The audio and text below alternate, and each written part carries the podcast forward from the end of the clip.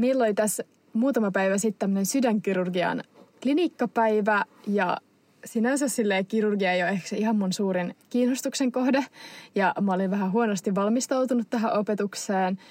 Mutta siis mun osaaminen tästä sydänkirurgiasta oli perustu basically siihen, että mä olen katsonut grain anatomiaa ja esim. Sillä oli potilaita, jolla oli semmoinen, tiedätkö, LVAD, semmoinen feikki sydän joka niin kuin pumppaa, jos se sydän ei itse jaksa pumppaa. Ja tämänhän mä tiesin ihan sataprosenttisesti vain sen takia, koska Grain Anatomia ja Danny, jolla oli tällainen sydän tai tämmöinen sydän, joka pumppasi ja sitten se isi kävi leikkaa sen johdon, että se saisi sen sydämen. Muistatko tämän jakson? Mä muistan todellakin, kuka siis Grain Anatomian fanit muistaa kyllä Elvad jakson. Siis kaikki mun jotkut kurssikaverit, jotka ei ollut kattonut Grain Anatomia, oli ihan, että en mä koskaan kuullutkaan tällaisesta. Mä olin ihan silleen, että of course I know this, koska mä oon kattonut Grain Anatomia niin monta kertaa.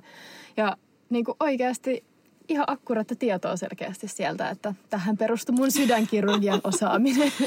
No mun olisi pakko lisätä, koska toi muistutti mua just siitä, että mä olin äh, kirurgisella osastolla ja sitten mulla oli siellä potilaita, joille oli tehty Whipple-leikkaus. Ja sitten mä, mä niin. olin ihan silleen, että I know what this is. Niin kuin, että kyllä mä tiedän, että mistä tässä on kysymys. Siis, siis todellakin. Ja sitten meilläkin on ollut just jotain, että on joku vaikka aortan aneurisma, niin sitten se on niinku tyypillinen Marfan potilailla, niin tämäkin on ollut Grain Anatomiassa, että niinku mm. kaikkea sitä oppii. Että sitten se meidän sydänkirurgi oli, kun mä sanoin, että hei, että oli Grain Anatomiasta tämä mun tieto.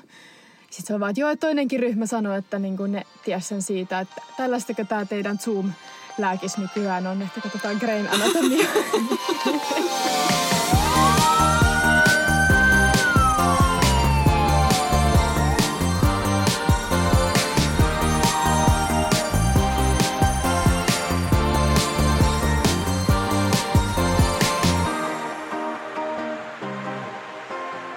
Tota, tänään tähän samaan aiheeseen liittyen me ajateltiin tähän pieni sydänteemajakso koska meillä molemmilla on tällä hetkellä menossa sydänkurssi, mutta vähän eri tavalla. Mm.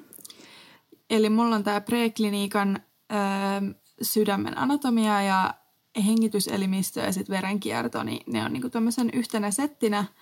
Ja siihen kurssiin tosiaan kuuluu fysiologiaa, anatomiaa ja embryologiaa. Mutta mun kurssi taitaa erota aika paljon siitä, mitä Iina tekee. Jep, mulla on ollut ihan sama kurssi silloin kakkosvuonna, mikä sulla nyt on. Ja nyt meillä on, niin kuin, silloin sitä kutsuttiin sydänverenkiertoelimistö ja mikä se oli vielä jotain, Svekem.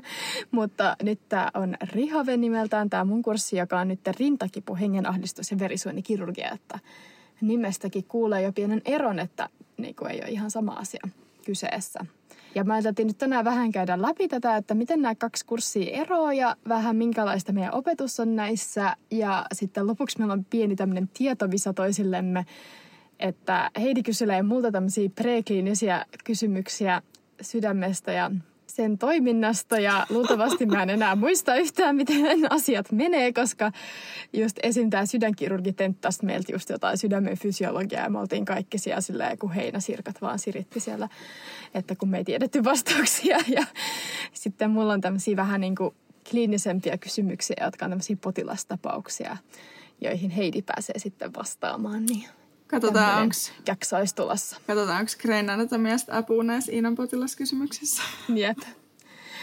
Mutta mitäs Heidi, jos aloitetaan susta, niin sulla, milloin sulla on alkanut tämä kurssi ja mitä kaikkea sun kurssin aikana te olette päässyt, niin kuin minkälaisia opetusmetodeja teillä on ollut ja mitä te olette päässyt oppimaan? No katsotaan, koulu alkoi nyt vähän yli kuukausi sitten, eli silloin alkoi myös tämä kurssi ja meillä on tentti kuukauden päästä, eli meillä on tämmöinen kahden kuukauden niin kuin moduuli, jossa me keskitytään vaan tähän kurssiin.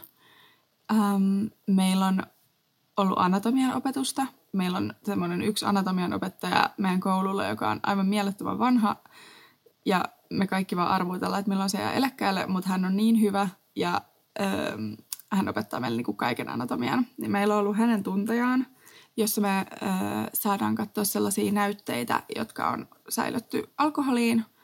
Niin sieltä on tosi kiva opi- op- opiskella anatomiaa silleen konkreettisella tavalla. Ja Sitten meillä on ollut fysiologiaa. Suurin osa opetuksesta on edelleen Zoom-luentoina, mutta se ei ole koronan takia, vaan se on ihan vaan, koska meidän luennoitsijat tykkää pitää Zoom-luentoja. Kiva, että teillä on tolleen päin, että opettajat haluaa, meillä vaan just sille opiskelijat haluaisivat Zoom-luentoja, mutta perus palataan vaan, koska opi, opi, opettajat ei halua pitää Zoomissa. Ja sitten meillä on sen lisäksi äm, ollut vähän sellaisia niin yksittäisiä luentoja esimerkiksi farmakologiasta, jotain niin kuin tiettyjä lääkkeitä, sellaisia yleisimmin käytettyjä. Sitten meillä on ollut vähän embryologiaa, urheilufysiologiaa sydämen toimintaan liittyen. Ja sen lisäksi meillä on sitten ollut ö, pari labraa, jossa me ollaan mitattu EKGtä ja sitten toistemme jotain uloshengitys ilman kaasupitoisuuksia urheilun aikana ja sitten verenpainetta eri metodein. On meillä ollut vielä jo vähän tota stetoskoopin käyttöä, niin kuin auskultaatiota, mutta ei ihan hirveästi. No niin, eli sulla periaatteessa pitäisi olla kaikki silleen perusasiat kunnossa sille, että osaat jopa vastaa ehkä näihin kliinisiinkin mm. kysymyksiin. Mutta mä voisin vähän vielä tarkentaa tälle ihmisille, jotka ei ole lääkiksessä, niin kun sä sanot, että opiskelette vaikka anatomiaa, niin mitä se niinku ihan käytännössä siis? Anatomia tarkoittaa, että opiskellaan niinku rakenteiden nimiä, mutta esim. mitä nyt sydämessä siellä on, niin kuin, se kuulostaa tälle ehkä niin kuin ulkopuoliselle, että no mitä siinä sydämestä, siinä nyt on sydän ja mitä siitä nyt pitää oppia. Niin anna vaikka esimerkkejä, että mitä kaikkia rakenteita sydämestä pitää mm-hmm. tuntea. No tietysti nämä ihan lukiosta ja ehkä peruskoulustakin jo tutut sydämen eteiset ja ö, kammiot, mutta sitten esimerkiksi anatomian opiskeluun kuuluu myös se, että mitä verisuonia sydämessä on ja mitä ne verisuonet mille sydämen rakenteille ne tietyt verisuonet tuo ravintoa. Et se olisi esimerkiksi semmoinen, mikä mun mielestä on tosi vaikeaa, koska mä olin just vähän ajatellut, että no se nyt on vaan, että mihin, mitäs ne eteiset ja kammiot siellä, mitäs ne on. Ja, mutta se on aika paljon yksityiskohtaisempaa. Sitten siellä on esimerkiksi, että millaisia eri pintarakenteita eri sydämen alueissa on ja, ja minkä takia. Ja äm, verisuonten kerroksia muun muassa ollaan tällä hetkellä käyty vähän läpi. Jep, ja... Varsinkin kirurgiassa, kirurgiassa nuo anatomiset rakenteet on tosi tärkeitä, että no esim. mikä nyt on ehkä sydämessä tosi tärkeä ja sillään yleisesti tiedossa, että nämä sepelvaltimot on tosi tärkeitä tietää esim. Että mitä ne niinku, mitä, mihin, mitkä nämä, mihin ne tuo vaikka vertaa, että sä tunnistat, että jos joku sepelvaltimo menee tukkoon, niin mikä alue siitä sydämestä silloin jää ilman verta ja happea. Joo, ja tämä oli just se, että mä oon nyt op, niin opiskellut näitä, että mihin ne, missä ne sepelvaltimot kulkee sydämessä ja just, just näistä alueista ja sitten myöhemmin klinikassa se tulee käyttöön, mutta tällä hetkellä se on vaan niin semmoista perustietoa, että jos sydän toimii oikein, niin miten ne sepelvaltimat siellä kulkee. Ja tämä oli hyvä, että sä sanoit sen sanan sepelvaltimo, koska mä en enää muista, mikä se oli suomeksi. sä voit sanoa ne tanskas, niin mä yritän ke- kääntää niitä no mä, on, vielä mä onneksi sain latinaksi kaikki, niin se on ehkä meidän no yhteinen no sekin, kieli. Silloinkin mä voin yrittää kääntää. Sekin vielä, että mun mielestä tässä ehkä sydämessä on sellainen, että se on tosi niin kuin se sen toiminta ja rakenne on kyllä tosi tärkeä, että kun monissa kursseissa ehkä niin kuin ne prekliniset opinnot on ollut ihan kiva tausta, mutta ei ehkä niin, kuin niin tärkeitä, mutta sydämessä, kun se on semmoinen niin kuin toimiva pumppu, niin siinä pitää vähän niin kuin ymmärtää sitä niin kuin semmoista putkimieslogiikkaa, että miten kaikki kulkee, että niin kuin ymmärtää vaikka näitä sairauksia, että miten ne muodostuu. Mm. Että niin kuin sinänsä tämä prekliniikan osaaminen varsinkin on tosi tärkeää mun mielestä ollut tässä rinta, tai tässä sitten kliinisessä kurssissa. Joo, ja sehän on yllättävän teknistä, että meilläkin on jonkun verran fysiikkaa, mitä sä oot just välillä vähän ihmetellyt, mutta että kun siellä lasketaan kuitenkin just esimerkiksi paineeroja ja mm. sydämen tuottamaa verenpainetta ja tällaista, niin siellä on aika paljon just semmoisia fysiologian, fysiikan laskuja. Jep, mutta siitä puheen ollen vielä nyt, jos kerrotaan mitä fysiologia on ihmisille, jotka ei sitä tiedä, niin onko sinulla jotain esimerkkiä, että mitä vaikka siinä fysiologiassa opiskellaan sitten, että Ai herra, minkälaisia tähän... kokonaisuuksia teillä on ollut? Kauhean vaikea selittää tälle niin kuin, sanan merkitystä lyhyesti. Ähm, Mutta se on tosiaan, että jos anatomia on niitä rakenteita, niin sitten fysiologia on sitä toimintaa, että mitä siellä tapahtuu, kun sydän lyö ja mikä saa sen sydämen lyömään. Että siellä on näitä äh, ionien eroja siellä soluissa, niin ne on niinku sellaisia, että siitä se perusfysiologia lähtee käyntiin, että miten ne ionien liike saa sen sydämen lyömään ja lihassolun, ää, mikä se sana on? Ää, Semmoinen niinku depolarisaatio. niin, niin, tai niinku- niinku kontrak- kontraktio, voiko silleen sanoa? Niin. Mutta ehkä silleen, jos haluaa selittää yksinkertaisesti, niin anatomia opiskellaan kuvista, kun fysiologia opiskellaan tekstistä. Ah, okei, okay, toi oli muuten hyvin sanottu. Enpä ajatellut asiaa. Mutta vaikka just tämmöisiä teema- tai niinku kokonaisuuksia, esim. on se just se niinku sähköinen, sydämen sähköinen toiminta, koska sydänhän toimii sähkö, niinku että siellä menee semmoisia ioneja, jotka johtaa sinne sydämen soluihin sähköä, joka johtaa sitten siihen niinku sydämen tota, supistumiseen. Ja sitten varmaan just on verenkiertoa, että miten se toimii ja kaikkia tällaisia kokonaisuuksia, mitä toi aihe sisältää. Joo, ja sitten vielä kaikki, että miten nämä asiat toimii levossa, kevyessä liikunnassa ja sitten vaikka kovassa treenissä. Jep, koska silloin aika muuttuu aika paljon kehossa, kun alkaa liikkumaan. Se on aika hurjaa, miten vaikka verenpaine nousee tosi paljon korkeammaksi Jep. liikunnassa. Mutta miten sitten sun kurssi? Mitä te siellä oikein puuhaatte? Ähm, Joo, me ei sit, meillä niinku oletetaan jo sitten, että osataan nämä asiat, mitä sä sitten opiskelet, eikä, eli meillä ei enää sitten ole enää anatomia, ehkä joskus jotain pientä kertausta. Tai, mutta suurimmaksi osaksi keskitytään niinku sairauksiin, niiden tunnistamiseen, niiden hoitoon tai sitten miten niinku pitää lähettää eteenpäin. Ja sitten paljon niinku myös, että osataan silleen selvittää, että jos on vaikka joku oire, niin mistä sulla on ehkä joku yksi ajatus siitä, mutta mitä muita mahdollisia ajatuksia siellä voisi olla taustalla. Sitten paljon on nyt on myös tietenkin EKG-diagnostiikkaa, että pitää osaa tulkita sitä EKGtä, joka on ihan oma taiteenlajinsa. Sitten ollaan harjoiteltu vähän sitä sydämen kuuntelua, eli sydämen auskultaatiota ja tunnistamaan sieltä erilaisia ääniä, jotka sitten liittyy usein johonkin läppävikoihin. Samallahan meillä on tässä koko ajan kulkenut myös keuhkosairaudet, niin kuin varmaan sullakin, mutta sitten siihen liittyen on ollut myös omaa tota, opiskelua esim. Astma on tosi yleinen mm. sairaus, niin siinä pitää osata tulkita vaikka sitä semmoista PEF-mittausta, joka on semmoinen, mikä tehdään kaikille, joilla epäillään astmaa tai spirometria. Mutta ihan sillä, että keskitytään niihin sairauksiin, käydään tapaa potilaita paljon ja niin sellaista. Ja sitten myös, että paljon terkkarissa hoidetaan näitä sydänjuttuja, esim. korkeat verenpainetta, ää, tota, kole, tota, jos on niinku korkeat kolesterolit, miten niitä hoidetaan, millä lääkkeillä. mm. Niin tosi tämmöistä käytännönläheistä. Että just kuten sanottu, tässä nämä on tosi yleisiä kansansairauksia, nämä sydänsairaudet, ja niitä hoidetaan paljon terkkarissa. Mutta sitten samalla tietenkin tähän kuuluu tämmöiset niinku, kriittisemmät ja akuutimmat asiat, kuten tota, sydäninfarktit ja niiden tunnistaminen on tietenkin tosi tärkeää. Ja Mm. ten, tentti menee hylsyyn, jos ei tunnista sydäninfarktia. Joo, ja noi on just tosiaan, kun moni noista sydänsairauksista on sellaisia, että hyvällä hoidolla niin voi elää kuitenkin aika normaalia elämää, niin ne, ne on tota, senkin takia siellä terkkarissa hoidossa ja sen takia niihin myös laitetaan niin paljon painoa, että meilläkin on nyt jo vähän annettu esimakua joistain noista kliinisistä tapauksista. Jep, se on tosi, tämä on just semmoinen, että kun pystyy terkkarissa jo, jos onnistuu hyvään tämmöiseen, että pystyy vaikuttaa vaikka siihen korkeisiin kolesteroleihin tai ja sitten tota, vaikka verenpaineeseen ihan näillä elämäntapamuutoksilla, mutta myös lääkityksellä, niin pystytään säästämään tosi paljon niin kuin näitä sitten, ettei tule mitään näitä ongelmia, kuten vaikka sydäninfarkteja tai aivoverenvuotoja tai muita mm. ongelmia, niin tosi tärkeää osata nämä asiat hyvin.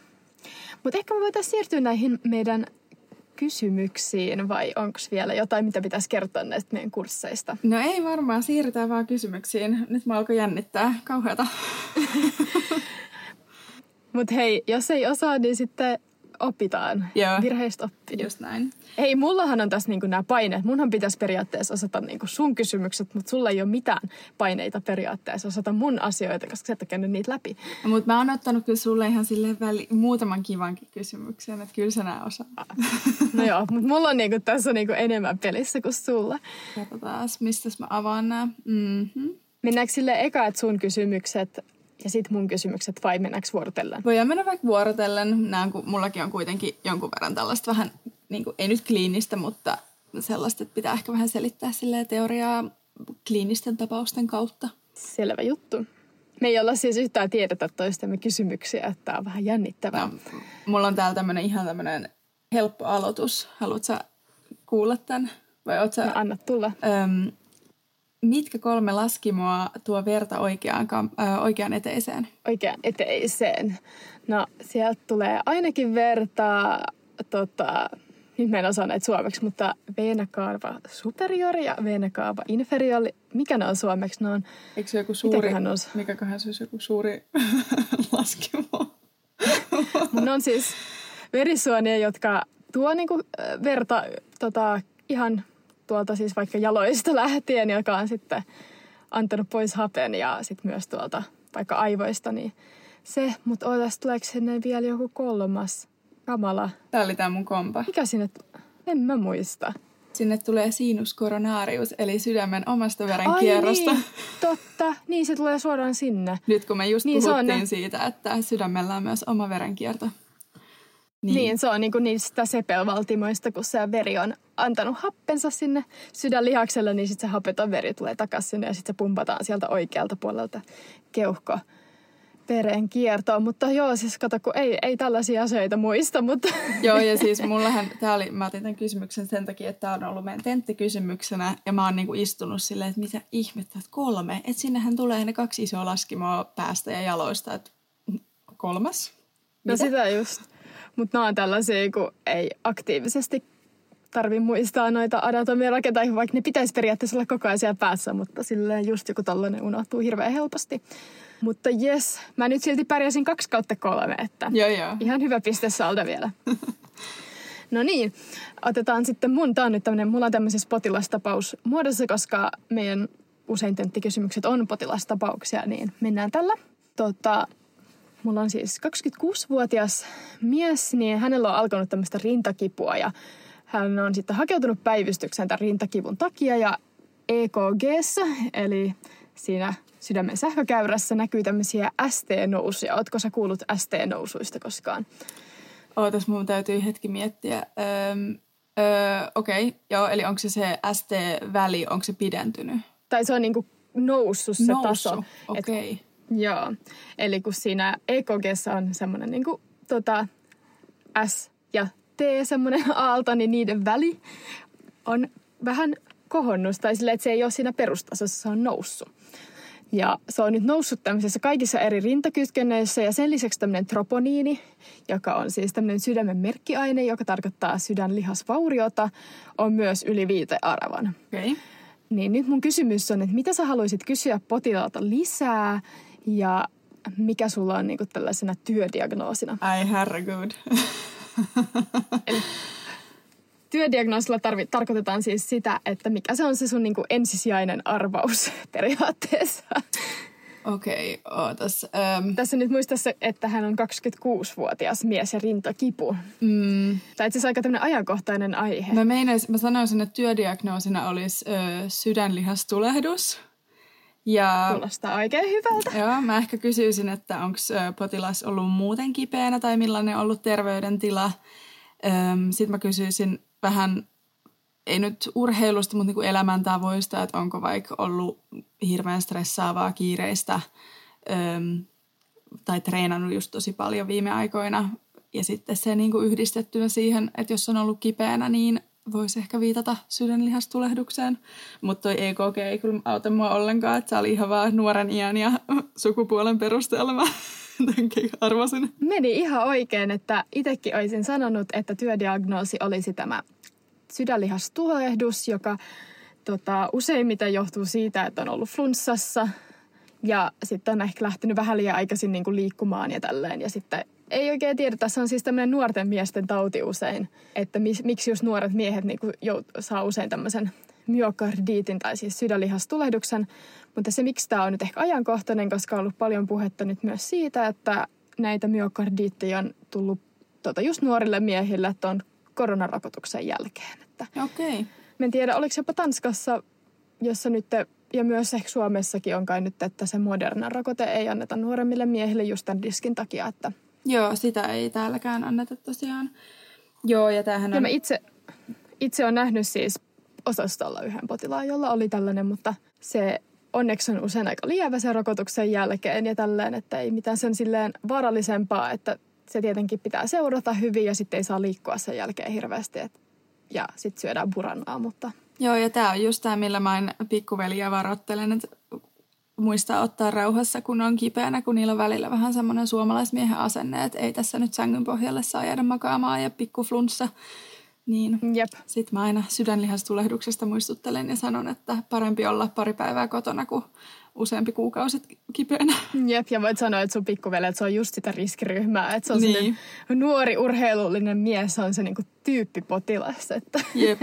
vähän lihaksikas vielä, niin, että sellainen. Mutta hei, meni ihan, ihan superhyvin ja Yes.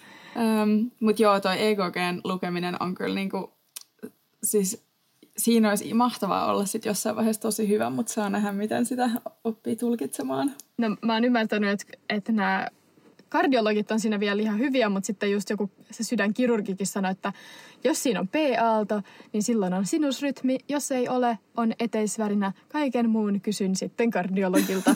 että, Mahtavaa. no niin, nyt on taas mun vuoro olla piinapenkissä. Okei. Okay. Um, no me tiedetään, että sydämen sykli voidaan jakaa diastoleen ja systoleen, eli siihen, kun sydän lyö ja sitten siihen rentoutumisvaiheeseen. Yes. Mutta mites tätä siis systole ja diastole voidaan jakaa vielä neljään muuhun vaiheeseen. Niin muistatko, mitkä nämä vaiheet on ja mitä niissä tapahtuu? Apua. Siis itse kyllä mä, niin mä muistan tämän, että mä oon lukenut tämän joskus. Siis Tässä kannattaa... Siis onko se niinku nämä täyttymisvaiheet Joo. ja sitten niinku se, että eka niinku vaikka eteinen täyttyy verellä, sitten se aukeaa ne läpät ja sitten se niinku vähän niinku supistuu, että se siirtyy sinne tota, kammioihin ja sitten se, kammi, sit se, sydä, se veri valuu sinne kammioihin, että ne kammiot taas supistuu ja sitten se veri lähtee sieltä sitten eteenpäin. Että oliko se nämä vaiheet vai onko siinä jotain muuta vielä vaiheita? Ne on just noin vaiheet. Tässä on niin kuin ensimmäinen vaihe on, että eteisen systole, mutta se on oikeastaan vielä sitä diastolea, koska se eteinen, äm, mikä sen, se eteinen, sen kontraktio on vielä niin, niin lievä tai semmoinen, sitä on On tosi... niinku silleen vielä rentoutunut se Joo. eteinen. Sitten meillä on tämä isovolyyminen kontraktio, kun kammio, äm, miksi, mikä se sana on? Kontraktoituu. Silleen, että ne lihakset niin supistuu. supistuu. Niin. Että kammio supistuu, mutta sieltä ei vielä lähde verta ulos mihinkään suuntaan. Eli se on niinku se isovolyyminen kontraktio.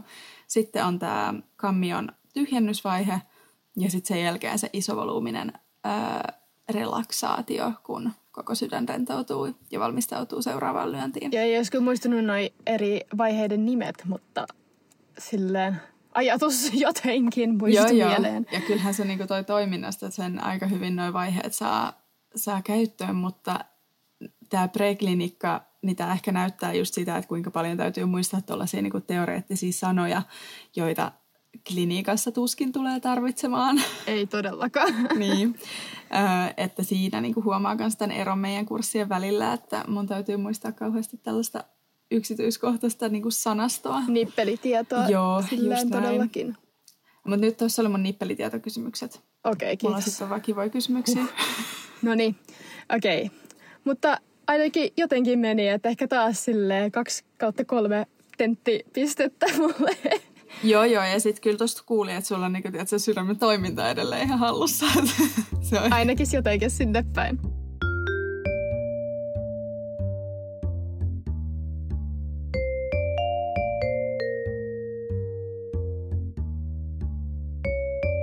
No mutta tämä mun kysymys itse asiassa sopii aika hyvin tähän jatkeeksi. Tämä liittyy vähän sydämen toimintaan tai sen ei-toimintaan. Eli mulla on 82-vuotias nainen, joka on hakeutunut terveyskeskukseen hengen ahdistuksen vuoksi. Öö, taustalla tällä potilaalla on tyyppi 2 diabetes, verenpainetauti ja korkea kolesteroli. Ja tässä EKGssä, joka on taaskin tämä meidän perus tota, väline, niin näkyy tämmöistä sen vas, vasemman kammion kuormitusta. Okay. Mitä sä haluaisit vielä tutkia tältä ja kysyä tältä potilaalta ja mikä on taas työdiagnoosi? Okei, okay. vasemman kammion kuormitus. Nyt jos joku lukee vaikka ylppäreihin bilsaa, niin mä voin käyn tässä läpi. Vasem, mm, vasemman kammion kuormitus. Okei, okay. eli silloin luultavasti koska vasemmasta kammiosta veri siirtyy aortaan, niin luultavasti paine aortassa on tosi iso, koska sitten se vasen kammio joutuu työskentelemään enemmän työntääkseen veren sinne aortaan. Öm, nyt mun täytyy miettiä. Sitten jos vasen kammio... Tässä kannattaa miettiä myös vähän näitä potilaan taustasairauksia. Niin. Siellä oli yksi semmoinen vaikka tärkeä. Oliko se se kolesteroli? No mä sanoisin, että se olisi tämä verenpainetauti, joka nyt tässä olisi mm. tämmöinen, joka kannattaisi niinku ja hengenahdistusta. Tämä itse liittyy tosi hyvin tähän meidän sun edelliseen kysymykseen. It. Um, en mä tiedä, mä vaan miettisin sitä, että jos sillä vasemmalla kammiolla on, tai niinku tämä teoria, mun teoria, miksi hänellä ehkä olisi hengenahdistusta, on se, että jos vasen, vasen kammio, niin jos on niinku vaikeuksia pumpata verta ulos siihen systeemiseen verenkiertoon, niin sittenhän sitä verta jää niinku sinne, um, ai damn it, en mä kyllä hitto. No en mä tiedä, korkea verenpaine, niin sit siellä keuhkoissa ei kierrä veri ihan yhtä hyvin. Ja sitten vaikea. Mitäs se, kor, mitäs se jos ajattelet, että se korkea verenpaine, niin se tarkoittaa, että siellä kehossa on tosi niin kuin korkea vastus, mihin se sydän pitää pumpata. Mm. Niin sehän tarkoittaa, että sen sydämen pitää pumpata paljon kovempaa vastusta vasten, eikö niin? Joo, ja vanhalla ihmisellä joka se tekee, on aika kova niin, joka homma. tekee, että jos sä aina joudut, jos sä mietit, että sun pitäisi pumpata vaikka jotain käsipumppua tai joku sulla on joku pumppu, mm. niin sun sulla on hirveä vastapaine siellä. Niin sitten lopulta se alkaa vähän niin kuin väsyä se käsi, kun sä yrität pumppaa sitä. Mm. Niin mihin tällainen voisi johtaa? Um, no, eikö se johda huonontuneeseen verenkiertoon tai siihen, että se ei sitten toimikaan no. enää optimaalisesti, että siellä jää verta johonkin laskimoihin ja, ja tota, ei sitten niin paljon kierroveri keuhkoissa. No siis periaatteessa ajatus on ihan oikea, sillä on vaan nimitys. Mä en tiedä, että se kuuluu sellaisesta kuin sydämen vajaa toimintaa. joo, onhan toi tuttu sana. Yes, ja tässä on, siis sydämen vajaa toiminta on ihan super yleinen tämmöinen niinku se on jo niin kuin ehkä tauti, vaan se on ehkä tämmöinen niin kuin syndrooma, joka johtuu niin kuin monesta eri sairaudesta. Yksi on vaikka tämmöinen niin kuin vanhuksilla korkea verenpaine. Ja tota, silloin usein puhutaan, luultavasti tällä potilaalla on diastolinen vajaatoiminta, mm. koska usein se syst- on olemassa myös systolinen vajaatoiminta, mutta se usein ehkä johtuu sitten jostain sydäninfarktista tai jostain vasta. Mutta sitä ei pysty tietää, ellei mittaa semmoisella ultraäänellä sydäntä ja katsoo sen semmoisen, miten hyvin se sydän pystyy pumppaamaan. Ja sitten jos sieltä sit saa ejektiofraktio on ah. yli 50, niin sitten sä voit sanoa, että se on diastolinen vajatoiminta. Mutta tämä nyt periaatteessa liittyy aika hyvin tähän sun kysymykseen niin niistä eri pumppausvaiheista, mutta tämä hengen ahdistus ja tämmöiset korkeat verenpaineet ja sydämen kuormitus, niin kuin, niin ne usein viittaa tämmöiseen sydämen vajaatoimintaan. Joo, okei. Okay. Joo, se sydämen vajaatoiminta, se olisi tietysti ollut se niin kuin loginen sana tähän jopa että olisi ehkä saattanut päätyä käyttämään sanaa ilman, että edes tajuaisi diagnoosia.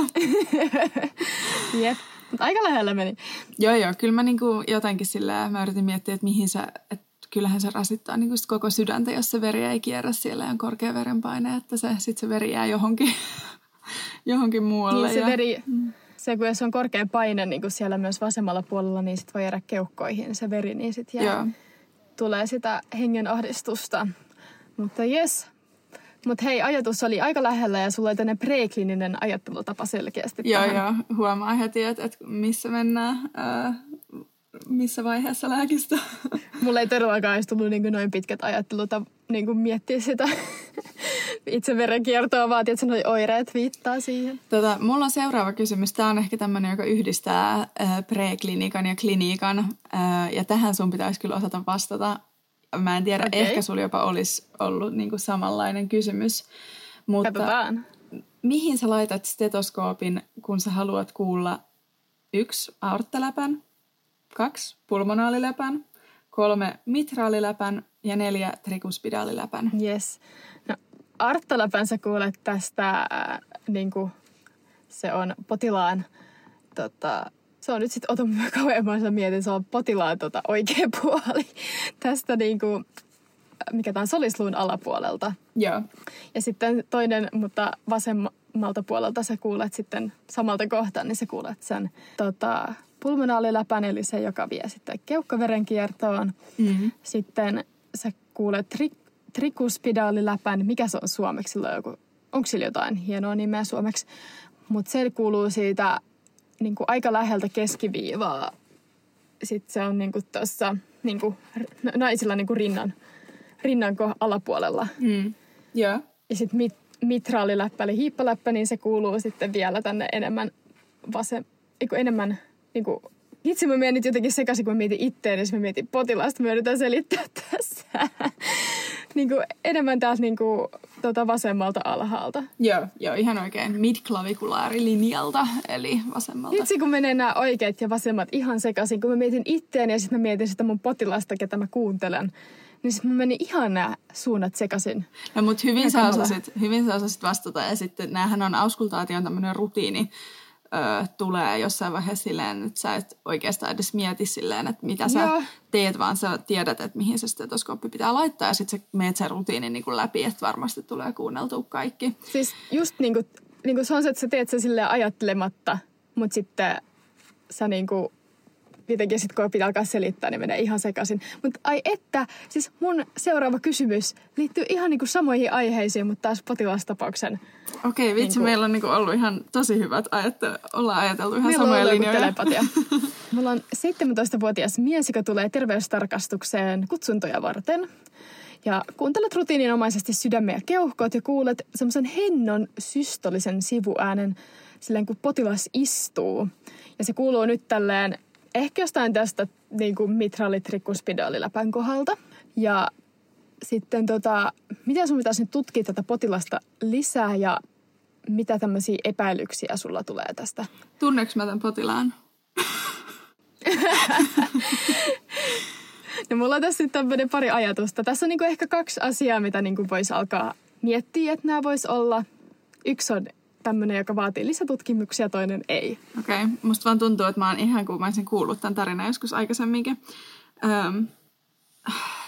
Trikus. Nyt se just käytiin läpi, että mitkä läpät kuuluu sieltä Niin, eli vasemmalta. sä sanoit, että trikuspidaaliläppä ja sitten mitraaliläppä, että jompikumpi niistä. Jostain, niin kuin niiltä molemmilta alueet vähän kuuluu tämä sama ääni. Okei. Okay. Ja se siis, tosi hento pieni ääni. Ja siis trikuspidaaliläppä ja mitraaliläppä, niin ne on molemmat eteisten ja kammioiden välillä ja tuo verta eteisistä kammioihin tai niin kuin niiden läpi virtaa verta eteisistä kammioihin. Ähm, sivuääni niissä voisi olla just, että se läppä ei sulkeudu kunnolla. Ähm, ja. Mitäs tota, tiedätkö yhtään, että jos nyt on tälle, mietitään trikuspidaali ja mitraaliläppä, niin kummassa luultavasti olisi vuoto? Öö, ei ole mitään hajua, mutta mä arvaan, että se olisi trikuspidaaliläppä. No voin sanoa, että mitraaliläppä on, että niin kuin tavallisimmat läppäviat on mitraaliläpän vuoto ja aorttastenoosi. Että ne kaikki muut on sitten tosi harvinaisia. Okei, okay, sitten se on varmaan, sit se on varmaan se mitraaliläppä tässä öö, ongelmana.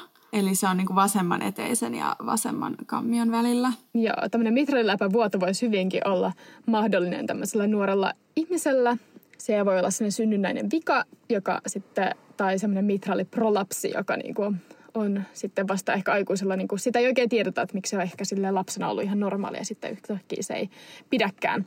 Mutta nyt tässä on vielä tämmöinen ajatus, että koska on kuullut systolinen sivuääni, systolinen sivuääni voi olla myös ihan viaton. Mm. Varsinkin nuorilla hyvinkin. Siellä on niinku sellaisia virtauksia, kun se sydä, veri kiertää aika hyvin, niin siellä voi muodostua virtauksia. Ja systolinen sivuääni voi olla hyvinkin viaton. Mm. Ja tässä on tämmöinen hyvä tapa, millä sitä pystyy vähän miettimään, että onko tämä viaton.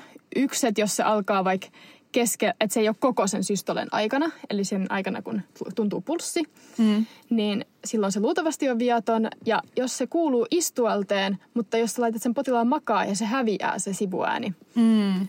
okay. niin silloin se luultavasti on viaton. Eli tämä on tämmöinen hyvä tapa, että jos sä kuulet sivuääniä ja sit saat sille apua, en mä osaa näitä auskultaatioita yhtään, niin kuin suurimmalla osalla on fiilis, niin sä voit kokeilla vielä, että sä laitat sen potilaan makaa ja kuuluuko se sivuääni silloin. Jos se ei kuulu, niin se luultavasti on viaton. Mutta aina voi myös tietenkin lähettää potilaan eteenpäin sitten kardiologille, joka katsoo sitten semmoisella ultraäänellä, että miten se mitä siellä toimii. Ta- niin, että mitä siellä sitten tapahtuu. Okei. Okay. Oliko tässä mitään äh, diagnoosia niin kuin lopputulemaksi vai oliko tämä vaan, että mitä pitää tehdä? Tässä ei ole, tämä oli mun oma keksimä ihan tapaus, mutta sanotaan, että, että tota, tällä potilaalla nyt tämä ääni hävisi silloin makuasennossa, niin että voidaan olettaa, että tämä oli ihan viaton sivuääni. Okei, okay. hyvä kysymys. Ja e- eikö noista yleensä Tämä oli noista, hyvä tämmöinen jatkuma ää, tälle sun kysymykselle. Joo, niin oli ehdottomasti. Ja eikö noista yleensä noissa kutsunto, kutsuntojen terveystarkastuksissa, niin siellähän välillä tuleekin jotain esille. Että se on ihan hyvä, että käy tuommoisessa checkissä. Jep. Mut jes. Taas. Mä otan täältä seuraavan kysymyksen. seuraavaksi piinapenkki. Okei, okay, yes. Öm, nyt sä pääset selittämään vähän teoriaa. Eli sulle Apua. tulee potilas, tämä on nyt ensiavussa, sulle tulee potilas, joka on menettänyt kaksi litraa verta. Öö, ja sä mittaat potilaan saturaation, joka on kuitenkin 97 prosenttia. Okei, Myös hemoglobiini on aivan normaali. Niin minkä takia nämä hemoglobiinit ja saturaatiot näyttää normaalia, vaikka potilas on menettänyt verta? Öö, no koska saturaatio oli tarkoittaa niinku, saturaatio niinku mitataan niinku sitä hapen määrää veressä. Mun mielestä, mä en nyt ihan tarkkaan tiedä mikä se niinku virallinen on. Ja myös hemoglobiinikin niinku mitataan silleen niinku suhteessa siihen verivolyymiin. Että et tässä kun sä oot menettänyt sitä verta, niin silti se niinku, mitä mä nyt selittäisin sitä fiksusti, että et se niinku, jos sä vaikka me, mietitään, että olisi niinku jotain sekamehua ja sitten sä otat, kaadat siitä sun sekamehusta kaksi desiä pois, niin silti se suhde sitä mehutiivistettä ja vettä on ihan sama siinä mehukannussa, vaikka sä oot kaatanut siitä pois kaksi desiä mehua. Että sit jos sä mittaat sen mehutiivisteen niin kuin, suhteen, niin sehän on silti ihan normaali. Hyvä, just oikein vastattu. Mä tykkään vielä tästä mehutiivistä öö, niin esimerkistä. Ja saturaatio on tosiaan se, että kuinka monta hemoglobiinimolekyyliä sitoo happimolekyylin veressä, eli se on niin kuin prosenttiosuus.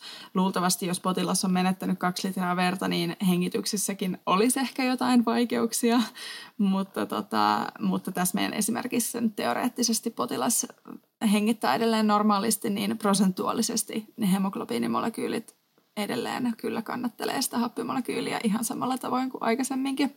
Jep. Et jos mietitään nyt tätä mehutiivistettä, joka on ehkä helpompi ymmärtää, niin sittenhän voi just tajua, että silti sitä mehutiivistettä on siellä vähemmän, vaikka se suhde on ihan sama. Mm. Et sit, jos miettii, että se mehutiiviste on se, joka niinku vie sitä happea eteenpäin, niin sitä ei ole silti yhtä paljon, että siksi silleen tulee ongelmia silti sen hapetuksen kanssa. Meillä on just ollut tosiaan sellaisia laskuja, joissa on niin kuin jälkeenpäin selvitetty hemakro, hematokriittiarvolla, eli sitä, että kuinka paljon on punaisia verisoluja niin kuin prosentuaalisesti koko verestä, niin niiden arvojen avulla ollaan niin kuin selvitetty, että kuinka paljon potilas sit on menettänyt verta. Ähm, tra- et, kun ei olla pystytty sanoa tarkasti, niin sitten tälleen matikan avulla ollaan oltu salapoliiseja. Tämä on meidän... Kiinnostavaa. Nämä on, nämä on kyllä ihan hauskaa. Tämä oli ihan kiva kysymys itse asiassa, mä tykkäsin. Joo. Tämä oli vähän tämmöinen sekä kliniikka että prekliniikka, ei liian vaikeaa. Just sopiva. No niin, tota, tämä nyt on ehkä tämmöinen aika, pitäisi olla aika helppo semmoinen, mitä muutkin tietää. Eli 50-vuotias mies on viime viikolla alkanut tuntea tämmöistä lievärintakipua, joka säteilee vasemmalle kädelle rasituksessa, mutta se usein hävii sit se kipu, kun hetken istuu ja hengittelee ja sitten kaikki on ihan hyvin taas. Mutta tänään työpaikalla niin semmoinen samantyylinen kipu on niin kuin pahentunut ja sen lisäksi kipu säteilee tällä kertaa myös selkään ja niin kuin tänne kaulalle. Mm. Öö, potilas hakeutuu tämän takia sitten päivystykseen, jossa taas EKGssä näkyy tämmöisiä ST-laskuja. Viimeksi puhuttiin siinä myokardiitissa ST-nousuista, niin nyt on niinku sama asia, mutta tällä kertaa se on niinku laskenut se taso. Mm. Mm, ja se on nyt laskenut kolmessa vierekkäisessä rintakytkennässä. Miten sä etenet tässä tilanteessa ja mikä on sun työdiagnoosi? No eikö tämä vasemman käden kipu, niin eikö se ole niin kuin kansankielessä sydänkohtaus, eli ähm, mikä sitä on, akuutti myokardi äh, infarkti, Yes. AMI. Ihan silleen niin kuin sydäninfarktista tälle usein puhutaan kansankielellä, mutta Joo. tota, tiedätkö yhtään miten, jos sä saat tällaisen potilaan päivystykseen, niin mitä pitäisi vielä tutkia? Ähm, hmm. No en tiedä, mutta ö, mä ehkä arvaisin kanssa, mä itse ottaisin myös verenpaineet vielä, mutta sen, se ehkä on myös tehtykin. Öm, ja mä en tiedä paljonko se sitten antaisi niinku tietoa tähän. Tiedätkö semmoista, meillä oli jo puhetta, että tämä on tämmöinen tietty labrakoe. Tietty labrakoe. Öö, sanoit sä spirometrian? Ei, se on niinku Ei. hengitykseen. Mitä sä sanoit Niin labrakokeista? Meillä oli aikaisemmin sen ekan potilaan kanssa otettiin tämä sama. Liittyy niihin sydänlihassoluihin. Aa, joo. Öö, mikä sä sanoit? Troponiini? Just se. Yes. Okei. Okay. Öö, no niin, katsotaan, mitkä sinne troponiiniarvot on. No potilaan troponiiniarvot on tota, niin kuin yli viitearvojen ja sitten ne uusitaan vielä kolmen tunnin päästä, niin ne on niin kuin noussut vielä entisestään. Ja tämä sitten viittaa tämmöiseen sydäninfarktiin ja tota, potilas, mitäs potilaalle pitää tehdä, kun hänellä on sydäninfarkti? en mä tiedä. Anna särkylääkettä. Jotain. Ihan hyvä pointti. Siis potilaalle todellakin pitää antaa aspiriinia heti alkuun, mutta myöhemmin tota potilaalle tehdään sitten tämmöinen näiden CP-valtimoiden varjoainekuvaus ja siellä sitten nähdään tukos, joka sitten pallolaajennetaan. Joo, okei. Okay. Mutta joo, tämähän on tämä klassinen vasemman käden kipu, että, että silloin on sydäninfarkti. Että sen tietää jo aika moni, mutta se, että mitä sitten siitä eteenpäin, niin se ei välttämättä sano niin paljon. Jep. Joo, tässä on, vähän, on myös erilaisia sydäninfarkteja, jotka on tietysti sit vaan niinku lääkäreille ehkä enemmän merkkaa, että miten kiire siinä on, mutta tämä nyt ei oli tämmöinen ST-laskuinfarkti, joka on sellainen, että pitää ottaa vielä se troponiini, että varmistetaan, että siellä on se infarkti ihan niin. Mutta ne sitten menee siihen pallolaajennukseen. Ehkä sä oot kuullut siitä silti joskus. Joo, siitä mä oon kyllä kuullut. Yes. Ja tässä tämä meidän telepatia jatkuu taas, koska mä haluaisin, että sä selität, että minkä takia öö, sydäninfarkti aiheuttaa kipua vasempaan käteen ja myös ehkä selkään. Öö, eikö se ole silleen, että kun tota, näissä sisäelimissä ei ole semmoisia tavallisia kipureseptoreita jo, niin kuin vaikka iholla, että sä pystyt suoraan tarkentaa, mistä se kipu tulee, mut, vaan siellä on semmoisia viskeraalisia, tai semmoista niin viskeraalisia niin kuin, se tuntee semmoista viskeraalista kipua, joka menee sitten niin kuin, silleen selkärankaan, että siellä on semmoisia tiettyjä alueita, niitä kutsutaan dermatomiksi, mm. jotka sitten niin kuin, tekee sen, että sä tunnet sitä kipua myös eri kohdassa, kuin missä se tarkkaan on se kipu. Että se on usein aina tämmöiset sisäelinkivut, niin harvoin tuntuu ihan suoraan siinä, missä se on. Joo, eli se on, että ne kipusensorit, niin kuin ne sydämen omat kipusensorit, jotka on vähän erilaisia kuin ne, mitä meillä on iholla, niin ne päätyy selkärangassa samaan kohtaan kuin ihon kipusensorit tuossa vasemman käden niin kuin alapuolella ja sitten selän, selän alueella. Eli sitten me niin kuin aivoissa ö, tulkitaan se niin, että se sydämen kipu onkin niin kuin vasemman käden kipua, ö, vaikka tosiasiassa ei sen vasemmassa kädessä hirveästi mitään tapahdu. No sit just aika täydellinen tähän kyllä jatkeeksi tämän kysymyksen. Joo. Mutta tosi hyvä, hyvä juttu vielä selittää tämä, miksi se tuntuu siellä vasemmassa kädessä. Ei me kysyä, mulla on vielä viimeinen kysymys. On mulkin vielä yksi tämän jälkeen. Mulla on mun paras kysymys vielä. Ai jaa, no mut hei, kyllä me nyt sitten viedään tämä loppuun.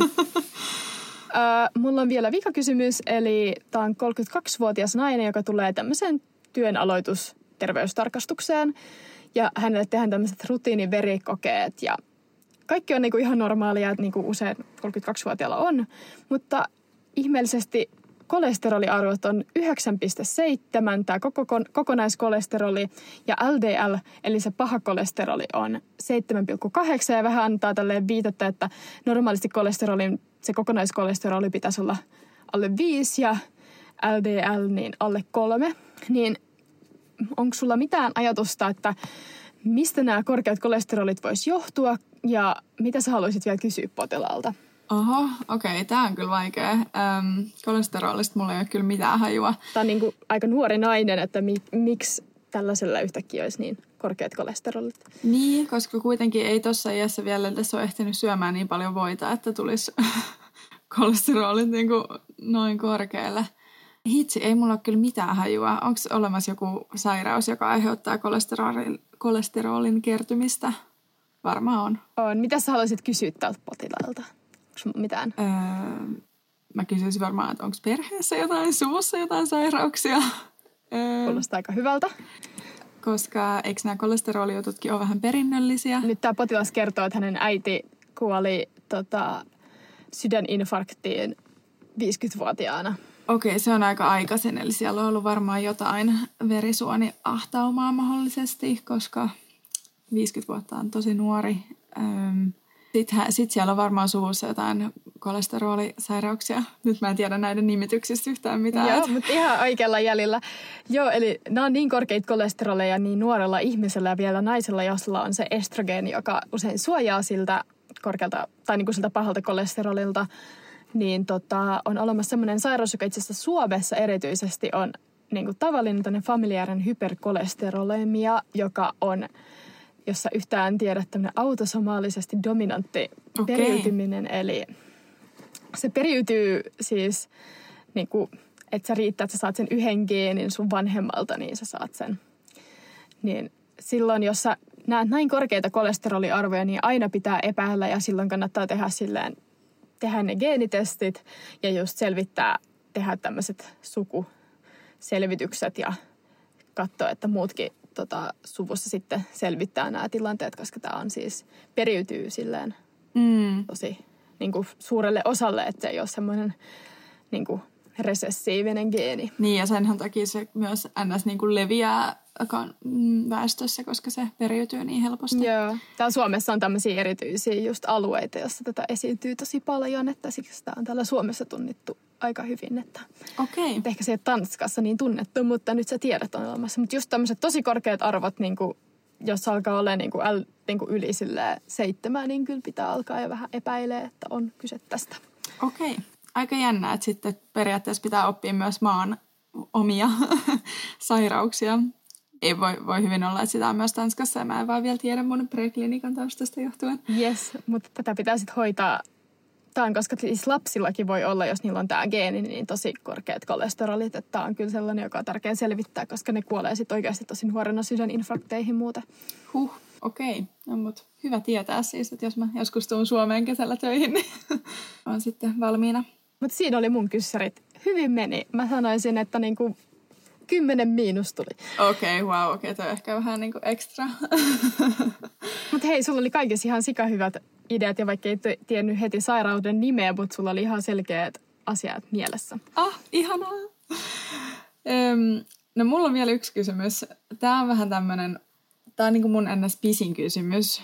Ikään kuin keissi, mutta tässä ei kyse siis mistään vakavasta, vaan ilmiöstä. Öm, sanotaan, että sä oot ulkomailla, sä oot ollut tosi pitkällä kävelyllä, öö, kävelykaupungilla, pitkä päivä.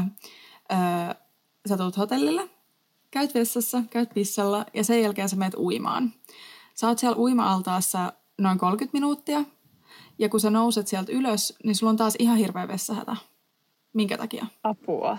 Tää on, to, tää on vähän hankala, mutta tota, tää liittyy... Ää, siis jotenkin... Tää liittyy varmaan itse johonkin her- hormoneihin ja munuaisiin. No niin, myös mietin, että tämä varmasti liittyy johonkin munuaisten toimintaan ja johonkin ehkä johonkin antidiureettiseen hormoniin. Mä sanoa, että munuaiset on mun niinku heikko kohta. Ne ei ole todellakaan niin hyvin hallussa kuin haluaisin. Mutta tota, No mitä? Ja uh, jotenkin, eikö se aurinko ja jotenkin se vesi jotenkin stimuloi sitä antidiureettista tai jotenkin sen hormonin jotenkin muutoksia. Mm. No mikä sun verenpaine on, kun sä oot kävellyt, tai mit, mitä sul, missä se kaikki veri on, kun sä oot kävellyt pitkän päivän? No varmaan jossain jaloissa. Jep. Sitten sä menet ui, äh, uimaan ja lilluskelet siellä niin vedessä. Niin sitten se varmaan siirtyy jotenkin se sieltä kun ei ole sitten enää sitä niin kuin jaloissa sitä painetta. Joo, niin, niin sitten vois... sit se veri alkaa sieltä, laskimoihin pakkautunut veri siirtyy takaisin sydämeen, jolloin itse asiassa sydämen siellä ö, oikea, niin oikeassa ö, eteisessä on semmoiset reseptorit, jotka huomaa, että okei, verenpaine itse asiassa nousee täällä, koska yhtäkkiä se laskimoista tulee niin, niin paljon totta. enemmän verta. Ja sitten korkeaseen verenpaineeseen tai niin kuin verenpaineen nopeaseen nousuun ö, nämä reseptorit vastaa sillä, että ne vähentää antidioriittisen hormonin tuotantoa, jolloin sitten alkaa pissattaa. Just niin. Ja tässä... Tuli hieno pl- pling-ääni. Joo, täällä on tämmöinen joku iPad, jos mä en saa ääniä pois. Tää ei ole siis mun iPad, vaan Mutta hei, sekin meni about sinne päin. Joo, joo, meni tosi oli... hyvin. Ja siis tässä oli, tämä kysymys oli ehkä vähän sille esimerkkinä, että kuinka kaikki systeemit on oikeasti niin kuin yhteydessä keskenään, että minkä takia se on niin tärkeää, että kehoa katsoo myös kokonaisuutena, koska tässä oli niin kuin monta systeemiä, sydän, aivot, munuaiset, jalkoihin pakkautunut veri ja ne kaikki niin kuin pelaa yhdessä silleen, että loppujen lopuksi on pissähätä. Jep, kuten sanottu meilläkin, niin, tai just munuaiset kuuluu tosi vahvasti tähän sydämen kanssa ja sitten tietenkin keuhkotkin. Ja meilläkin on, nyt ei ollut keskitytty keuhkoihin, mutta että niin kuin kaikki nämä liittyy toisiinsa tosi vahvasti. Että. Joo. Mutta nyt meidän jakso alkaa olla tämmöinen mammutin pituinen, niin ehkä me yritetään lopetella. Joo, Matias voisit kyllä vähän editoida täältä näitä meidän miettimisvälejä pois. Sitten me kanssa vaikutetaan Jep, fiksummilta. Todellakin. Yes. Mutta yes. Mutta mä toivon, että saitte nyt vähän ideaa tästä, että miten niin nämä kaksi eri kurssia, vaikka niin kuin molemmat on tällä lääkiksessä, mutta että miten ne eroaa vähän. Ja saitte ehkä vähän uutta tietoa sydämestä, jos teitä yhtään kiinnostaa tällaiset jutut. Joo, ja me laitetaan jotain quizia ja sen tyylistä tonne Instagramin puolelle storeihin, niin voitte siellä käydä vähän testaamassa omaa sydänosaamista. Siellä on varmaan sekä ö, kliinisiä että prekliinisiä kysymyksiä. Jep. Mutta tota, ei sit muuta kuin kuullaan sitten taas parin viikon päästä ja kiva kun kuuntelette meidän podcastia. Joo, ensi, äh, ei kun kahden viikon päästä nähdään. Kuullaan. Moi! Moikka! Moi moi!